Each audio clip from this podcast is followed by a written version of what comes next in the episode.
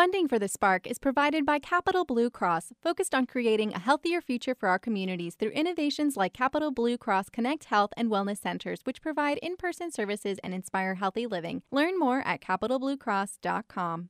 The Spark is also supported by UPMC, providing primary and advanced specialty care throughout all of central Pennsylvania and beyond. A list of providers in the area can be found at upmc.com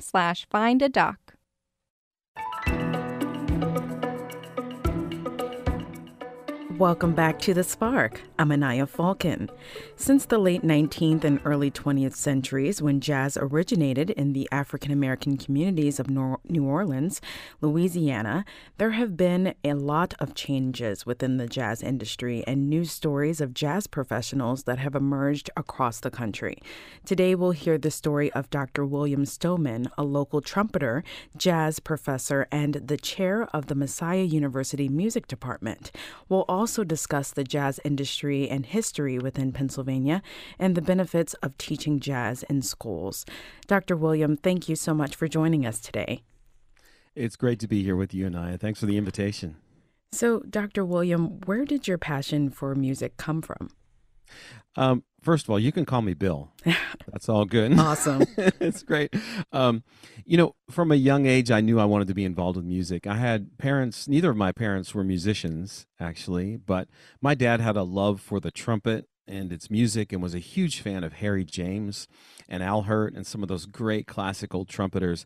And I just really wanted a son to be a trumpet player. So he was very supportive of that from that first $60 trumpet through, you know, through the rest of my career and uh, that's really where it came from. And then I had phenomenal teachers as a youngster, and uh, I knew pretty quickly this is what I wanted to do with my life. Do you play other instruments as well? Uh, I'm gonna just say no to that. Uh, when you're, but when you're a music education major, which I did at the undergraduate level, you have to learn to play everything, and and I did enjoy that to a degree. Uh, but my my career has taken, you know, as you go in these things, it, it, the road narrows, and you become have to specialize in something. And of course, trumpet was was always the answer for me. There's a popular phrase that's used within the world of music for someone who is musically inclined. Many mm-hmm. people may say a person like that has a quote ear for music. Scientists right. are still studying information about the way humans hear music, but in your estimation, are some naturally or genetically musically uh, inclined, or is it an acquired skill? Um, it's definitely an acquired skill we like to say there's a danger in saying that someone is talented or born with a certain talent. And there's been a lot of writing about that, especially from the perspective that talent is never enough. Um, I think some people, um, you know, they have a proclivity for it, or they, you know, it's like some people understand languages and can learn languages very quickly because they have an ear for that, or it just makes sense to them. And I think for others of us, sound makes sense and thinking in terms of sound and and uh, relating in terms of sound is a really important thing. Um, and so we see that in students. Although I think anyone can enjoy music and anyone can learn to make music, th- those that advance and really move forward with it just do have a, a clear understanding or are wired to understand it differently. Hmm. What kind of work have you been able to do throughout your jazz career? Mm-hmm. Most of my my involvement in jazz has been teaching it. Um, I grew up playing in big bands back home and did that all through college. When I got to Messiah, it's one of the parts of the program that I really wanted to grow. And I've been here for 26 years now, and there were a lot of really wonderful things established in the music department. Um, but the jazz program was something that was near and dear to my heart because of the teachers I had and and because of the value that I know that it brings. And so most of my experiences have been in jazz education, either teaching here or conducting district jazz festivals or being a guest somewhere. That's that's pretty much my involvement in it. Um, and I've had some tremendous experiences there. I've met some of my best friends in the world through playing in jazz ensembles and big bands. Um, I've had some of my most uh, the things that I'm most proud about in my career, um, the successes of this program being invited to perform at the Pennsylvania Music Educators Conference and being recognized for a school that has a strong jazz program. Those have been things that have been amazing experiences. In fact, uh, our big band is going to be playing at PMEA this year uh, in the Poconos in April. So, really excited about that.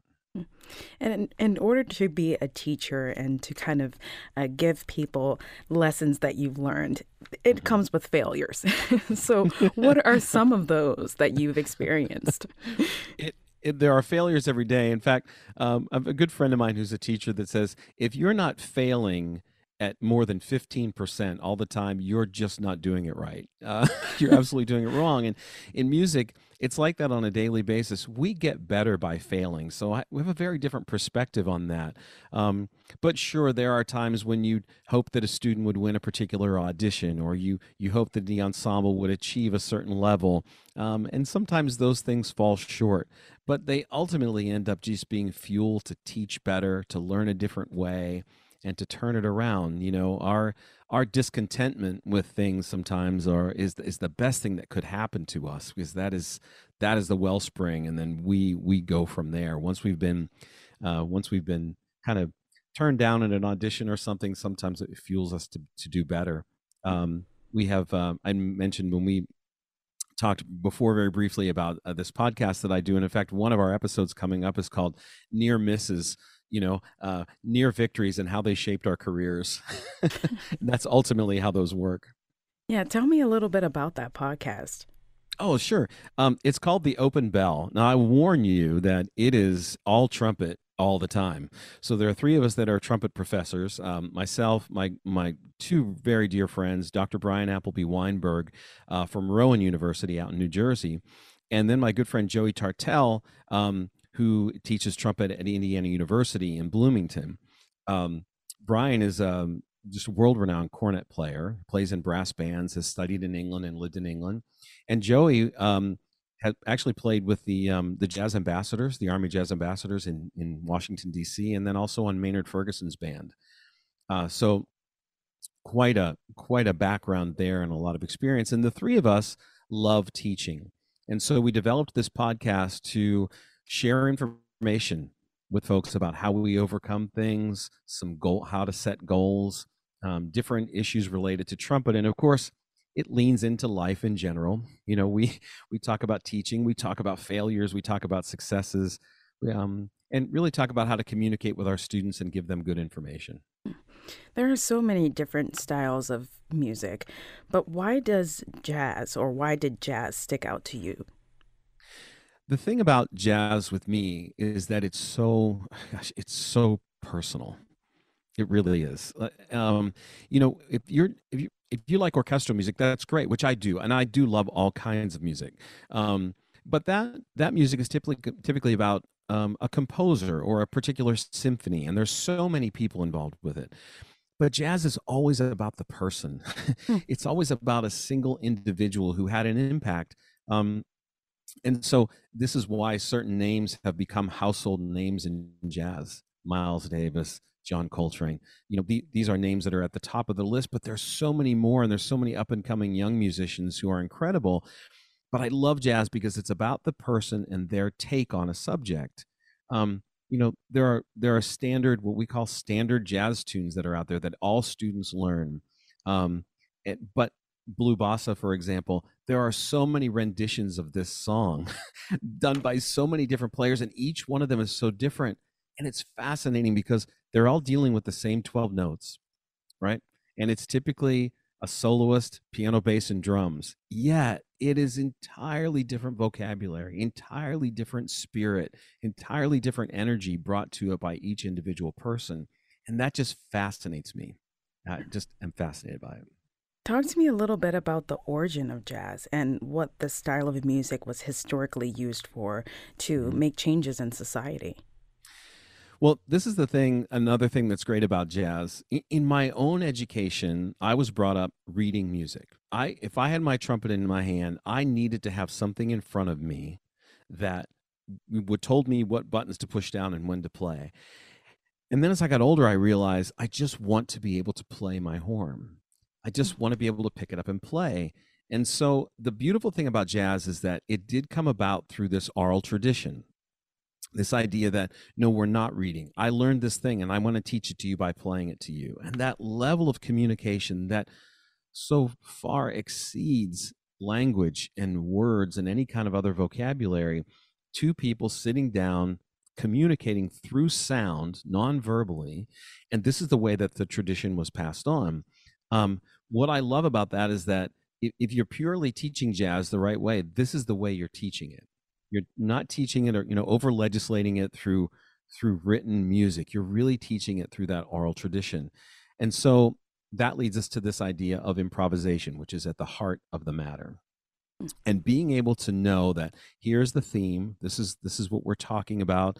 These are the these are the um, the confinements of what key we're in and so forth but now everything else is up to you is just a beautiful metaphor for what we what we do every day in life and how we have to learn to communicate with each other and to collaborate with one another using our own vocabulary to make something meaningful and significant yet doing it in such a way that everyone understands and gets a new perspective on it what jazz history can you share with us that pertains to P- Pennsylvania itself? Mm-hmm. Well, Pennsylvania has a, a, really rich jazz history there, from the Poconos to Pittsburgh uh, to right here in Harrisburg, and of course in Philadelphia. The names of the people that have, come out of Philadelphia, uh, in particular, but but through all these major metropolitan centers, has been really very very rich. Um, and that influence continues today through the people who then went on to teach and who are active in the industry today. Um, so Pennsylvania does have a bit of a rich history, and some of those things are still happening. The Poconos and Berks County, in particular, is a real center for that. Right here in Harrisburg, that has carried on for years through the Central Pennsylvania Friends of Jazz. Um, when I first came here, and you know, trying to be involved with things and trying to be in, involved with the community and attach Messiah University to certain things, um, CPFJ really had kind of cornered the market on that. They were bringing in incredible guests. They were continuing that tradition of bringing live jazz into the communities of Pennsylvania, in particular into the Harrisburg and, and surrounding communities. And I did serve on the board for CPFJ for quite a while, and and actually still oversee the summer jazz camp that we do here at Messiah in the summers. And so there is a rich history there of the Craftsman Guild in Pittsburgh, where great artists came through and played in that place um, that you could just in that day imagine being able to walk in and hear some of these artists live, you know. And Harrisburg, I don't think was too far behind. I think there were a lot of folks who stopped here on the way through as well, you know, and brought their music to this to this region. So, a, a little bit uh, earlier in our conversation, Bill, we talked about uh, the jazz industry. But I want to know is the jazz career path growing in popularity from what you can see in your different roles? I would say that it's it's at least sustaining. You know, I there was a while when the arts were really taking a hit, and typically we are an easy target. And then within that, um, the idea of jazz and the genre of jazz is just a small slice of the music industry inside the arts industry. Yet it continues it continues to be alive and it continues to thrive. Um, and so I, we still see students, you know, who are migrating to major university centers in this country to study jazz and to keep this art form alive. And I think it's an incredibly important thing. Um, I will give you my perspective on this as a parent as well. I have two sons who pursued this music. Actually, three of I have four children, but three of my sons really pursued um, jazz through the high school, and two of them into college. One is now a music teacher, and the other one is an undergraduate um, studying music, music education, and jazz. And as a parent, I'm entirely behind that because I think I think we all deserve a chance to study something that we love. And in, this particular case, I know the great value that comes out of a student studying jazz and how that translates into so many other things. And so um, I know from my knowledge of what's happening at some of the major universities, as I said, like IU and North Texas and and Northern Colorado and places where jazz is alive and well. I think we're okay moving forward, and I think there are some really great people who are poised to come out and make a difference. According to a 2019 NPR Music Jazz Critics poll, half of the top 10 new releases were recordings led or co led by women artists. Women in jazz have traditionally been singers um, and a, a, role that allows them to be dismissed as entertainers. There are a few female instrumentalists, composers, arrangers, and band leaders uh, within the jazz industry, according to NPR. Uh, Dr. William, is this what you're seeing now within the jazz industry, or is the jazz industry becoming uh, more populated with women? I think that the industry uh, has finally is finally caught up and in a position to illuminate the work of these incredible women. Um, jazz has been a male dominated sport unfortunately. But there are some people who have led the way and held incredible positions. One of my trumpet heroes uh, is a woman by the name of Liesl Whitaker. And Liesl played lead in the U.S. Army Blues Jazz Ensemble in D.C. And she's a beautiful trumpet player, an amazing, powerful trumpet player that plays with such elegance and grace. Um, people like Liesl deserve to be noticed and deserve to be um, you know, to held up as an example of what is possible. Um, she also played in a group called Diva, which was an all an all female jazz ensemble that was run by Sherrie Maricle. Incredible, incredible jazz ensemble. Uh, Maria Schneider is another one who's got an amazing big band. You know, as a leader, Maria is in, incredible as a leader. So, um, I'm glad the industry is kind of catching up with that in music in general, there's a push for this, I will say, not just in jazz, but finally, uh, highlighting and illuminating uh, illuminating the diversity that exists in composers of all sorts of music from all types of backgrounds and i'm happy to see it you are a trumpet and jazz professor at Messiah University. So, why do you think it's important for music programs to be a part of schools? My goodness, we are absolutely the universal donor. So, in music, our students um, learn to speak in multiple languages at one time. They learn to communicate with each other uh, in ways that go beyond any kind of verbal communication.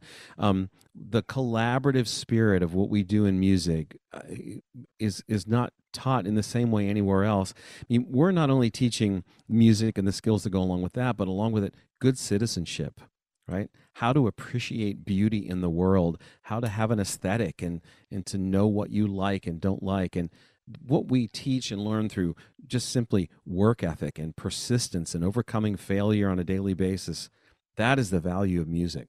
Mm. i've always said that um, you know medical schools actually love the undergraduate degree in music. It's one of their one of the most successful degrees to get into medical schools to study music at the undergrad level. And if you think about that Think about someone, a surgeon, for example, who can process things in three or four languages at the same time, who has great facility with their fingers. And the entire time that they're doing all this, they memorize mass amounts of information and yet can feel sympathetically and empathetically while they're doing their job. That's the surgeon that I want. That's the doctor that I want. Uh, someone who, with that sort of background, educated as the whole person and, and present with so many things at once. Do you think jazz is taught enough in our local schools? No. Um, it's there. Um, and, and, and I must say, in our region here in South Central, uh, jazz is alive and well. There are a lot of great big bands. Um, there are a lot of high school jazz festivals that deserve to be noted, and a lot of opportunities for students. And it always does my heart so good to see that happening. But in terms of being part of the curriculum. It's not. It's it's the American story. It is the thing that that highlights the genius in the African American community. When we talk about diversity in music, and there's such a push for this right now, I think it's impossible for me, and has been impossible for me for the last 30 years, to program a jazz concert that isn't diversified because I rely so heavily on these masters who brought forth this great music. And that that deserves to be illuminated not just in the music curriculum, but across the curriculum in all subjects. You, as I mentioned, you're a jazz professor, you're a jazz professional, and as you mentioned, you're a father. How do you find a healthy balance with all of these roles without neglecting? I'm not, sure, I'm not sure I have. Um, I I do my best. I, I'm I'm I'm really blessed to be in a situation here where a lot of the things that I do kind of turn the same flywheel. Um, my wife and I decided, you know, this is a great place to raise our family here in, in South Central and, and at Messiah in particular. So the work that I do here has fed into the community and worked with the schools where my kids go. So I they're all in music, so I got to spend a lot of time with them, and it all sort of it all sort of feeds the same thing. Um, the things that I do in music allowed me to show my my kids how to be part of the community and how to be a good citizen and how to work hard and be a professional. So it all it all kind of worked together. It really did. We have a song to play by you and Kirk Reese uh, called mm-hmm. "A Timeless Place." Let's take a listen. Great.